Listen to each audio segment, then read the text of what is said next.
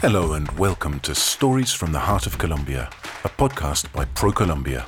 I'm Nick Perkins, and I've been living in Colombia since 1999.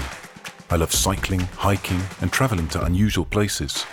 For a long time, I'd been dreaming of visiting every department in Colombia on one round trip, but I hadn't been able to do it until this year, when I was finally able to plan the trip of my dreams.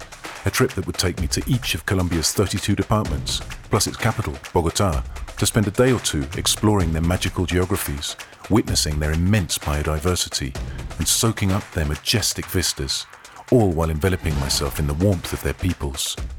In each episode of the podcast, I explore emblematic places in one department. On my journey, I learn about the customs and cultures of the people I meet, and I record a travel diary of their experiences, stories, and legends. The diary becomes an intimate and very personal record of the flavours, colours, and sounds I discover in this land of infinite horizons. Colombia has something for everyone. Join me on this unprecedented sonic journey around one of the most diverse and fascinating countries on Earth. I'm Nick Perkins, and this is Stories from the Heart of Colombia.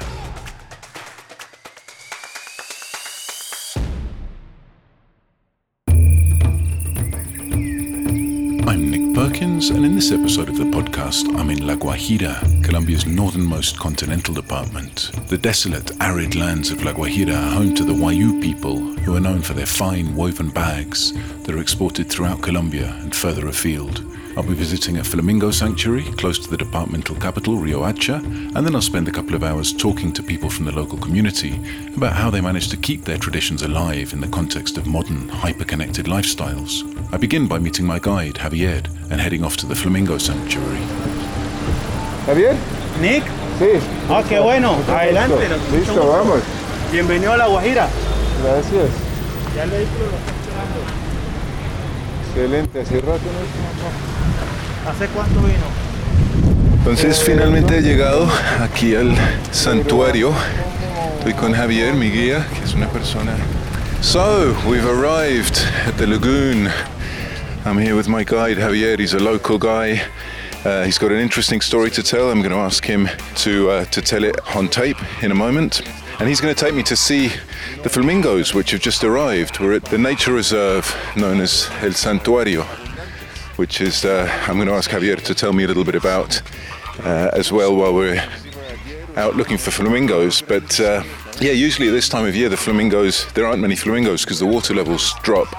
But it rained quite a lot over the last few days, and a huge group of flamingos turned up this morning. So I'm super excited about that.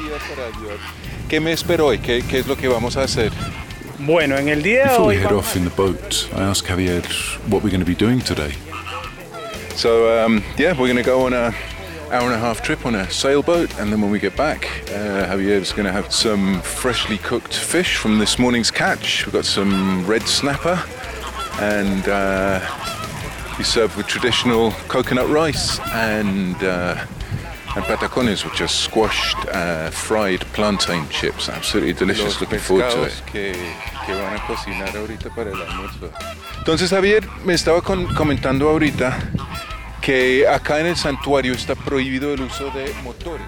So about 30 years ago, uh, outboard motors or any form of motor use on the lagoon was banned, and that was basically because uh, flamingos are really skittish birds, and uh, to make sure that they weren't scared off by the constant passing of, of, uh, of lagoon traffic. The, the, the locals went back to their old ways. They used these um, sailing boats, very traditional sailing boats. I'll take some pictures later um, for the, the publication that accompanies this podcast. And they're the same boats that would have, uh, I mean, they're fiberglass now, but they're in the same shape and form as the, uh, the wooden boats that uh, have been used for centuries in this part of the world, um, perhaps even millennia, to transport themselves from uh, the higher Guajira, as they call it, down to the middle and lower Guajira. parte y arte de nuestra vida cultural. Yuyo, ¿cuál es su bote? Es, es, de, es de madera, ¿cierto? de madera y es muy tradicional. So we're going on Jujo's boat. It's uh, it's a wooden uh, boat which has been retrofitted with, with some fiberglass around the hull to, to prevent leaks. Uh, but I asked Jujo why he hasn't gone for one of the fiberglass boats. The, all of the boats next to his are fiberglass, and he said because I don't want to forget the old ways. So this is a very very old wooden boat that's been in uh, Jujo's family and community for a long time, um, and the only concession to modernity is to put a bit of fiberglass on the outside so that it doesn't leak, which I'm very glad cubierto de about. fibra de vidrio para que no filtre agua hacia adentro. So, Yuyo, vámonos. La reserva o el santuario de Flamenco del Flamenco tiene 7.782 hectáreas. So I was just asking Javier about the, the history, um, a little bit about the size of this lagoon. Um, the, the sanctuary itself is about 7,000 uh, hectares um, in total, and there are four lagoons. So this is just one of the four. Um, they're all different sizes and they have different uh, marine life, and um, they form part of the Colombian National Parks Network. Flamenco es uno de los 57 parques nacionales alrededor de Colombia. And Julius has brought us over to a big group of flamingos.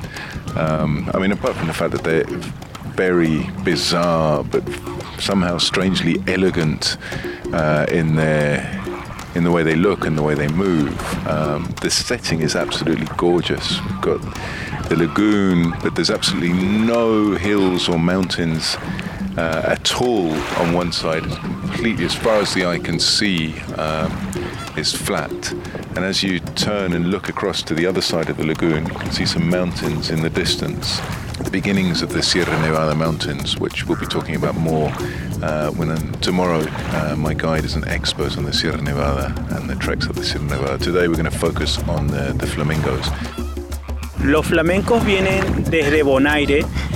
Eh, allá es donde ellos desoban. El flamenco pare. This is really interesting. So um, the flamingos, uh, they breed and uh, and rear their young on Bonaire. Uh, they lay one egg a year, Javier tells me. Um, and they also mate uh, with just one flamingo for life. And so they then migrate to, to uh, this area of the Colombian coast in search of food. Um, it's not a seasonal based migration, temperature, rainfall, uh, seasons are broadly similar.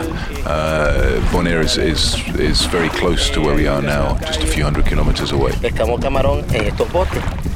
¿Ok? Y ahorita lo estamos utilizando. ¿eh? Ahorita I know Giulio was just telling me how his boat doubles up, so he takes tourists out on the boat at some times of the year and at other times of the year. He said um, uh, he dedicates himself almost exclusively to uh, to shrimp farming in this very same boat, and he's been. Uh, He's been sailing these waters since he can remember. He's from uh, the local area, and I asked him how long he's been sailing these waters. He just looked at me and he said, "I don't know, since I was eight, ten. I don't know. I've got no idea."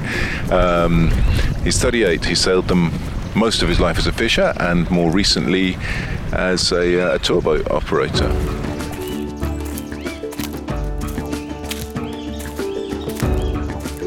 So we're back on the shore. We're just going to go and grab a bite to eat before heading off to meet Geraldine in her local community, which is just uh, a few minutes walk from where we are right now.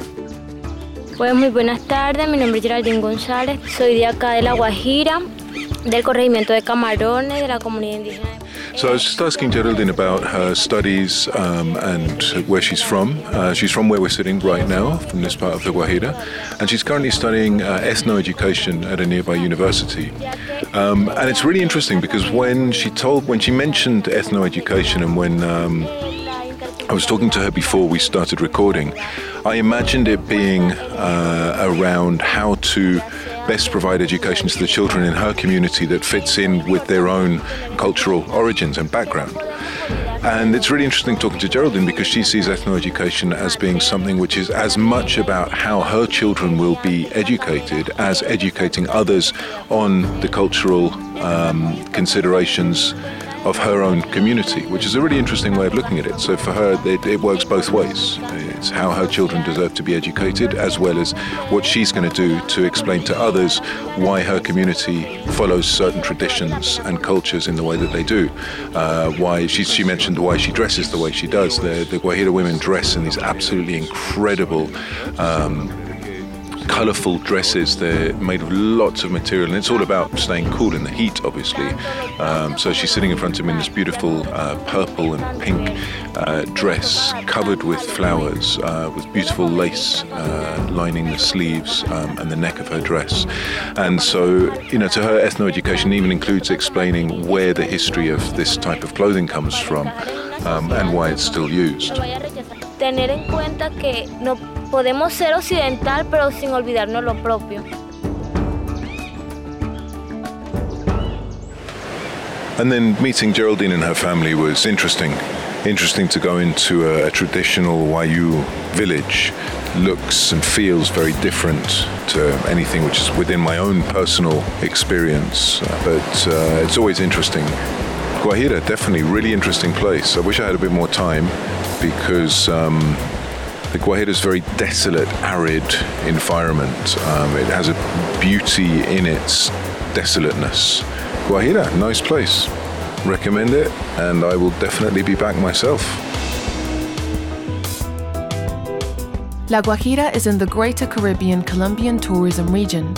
It is a land that connects exotic landscapes, that connects cultures, and creates mystical, exotic flavors that are part of La Guajira's identity. To learn more about places like Punta Gallinas, Palomino, the Taroa Dunes, Cabo de la Vela, Los Flamencos Flora and Fauna Sanctuary, or the Manaure salt mines, visit Colombia.travel. The Stories from the Heart of Colombia podcast was produced by ProColombia. Its contents are protected by the intellectual property laws of the Republic of Colombia and do not reflect the views of the national government, ProColombia, or the other entities that participated in this project. None of these will assume liability for any of the views expressed here.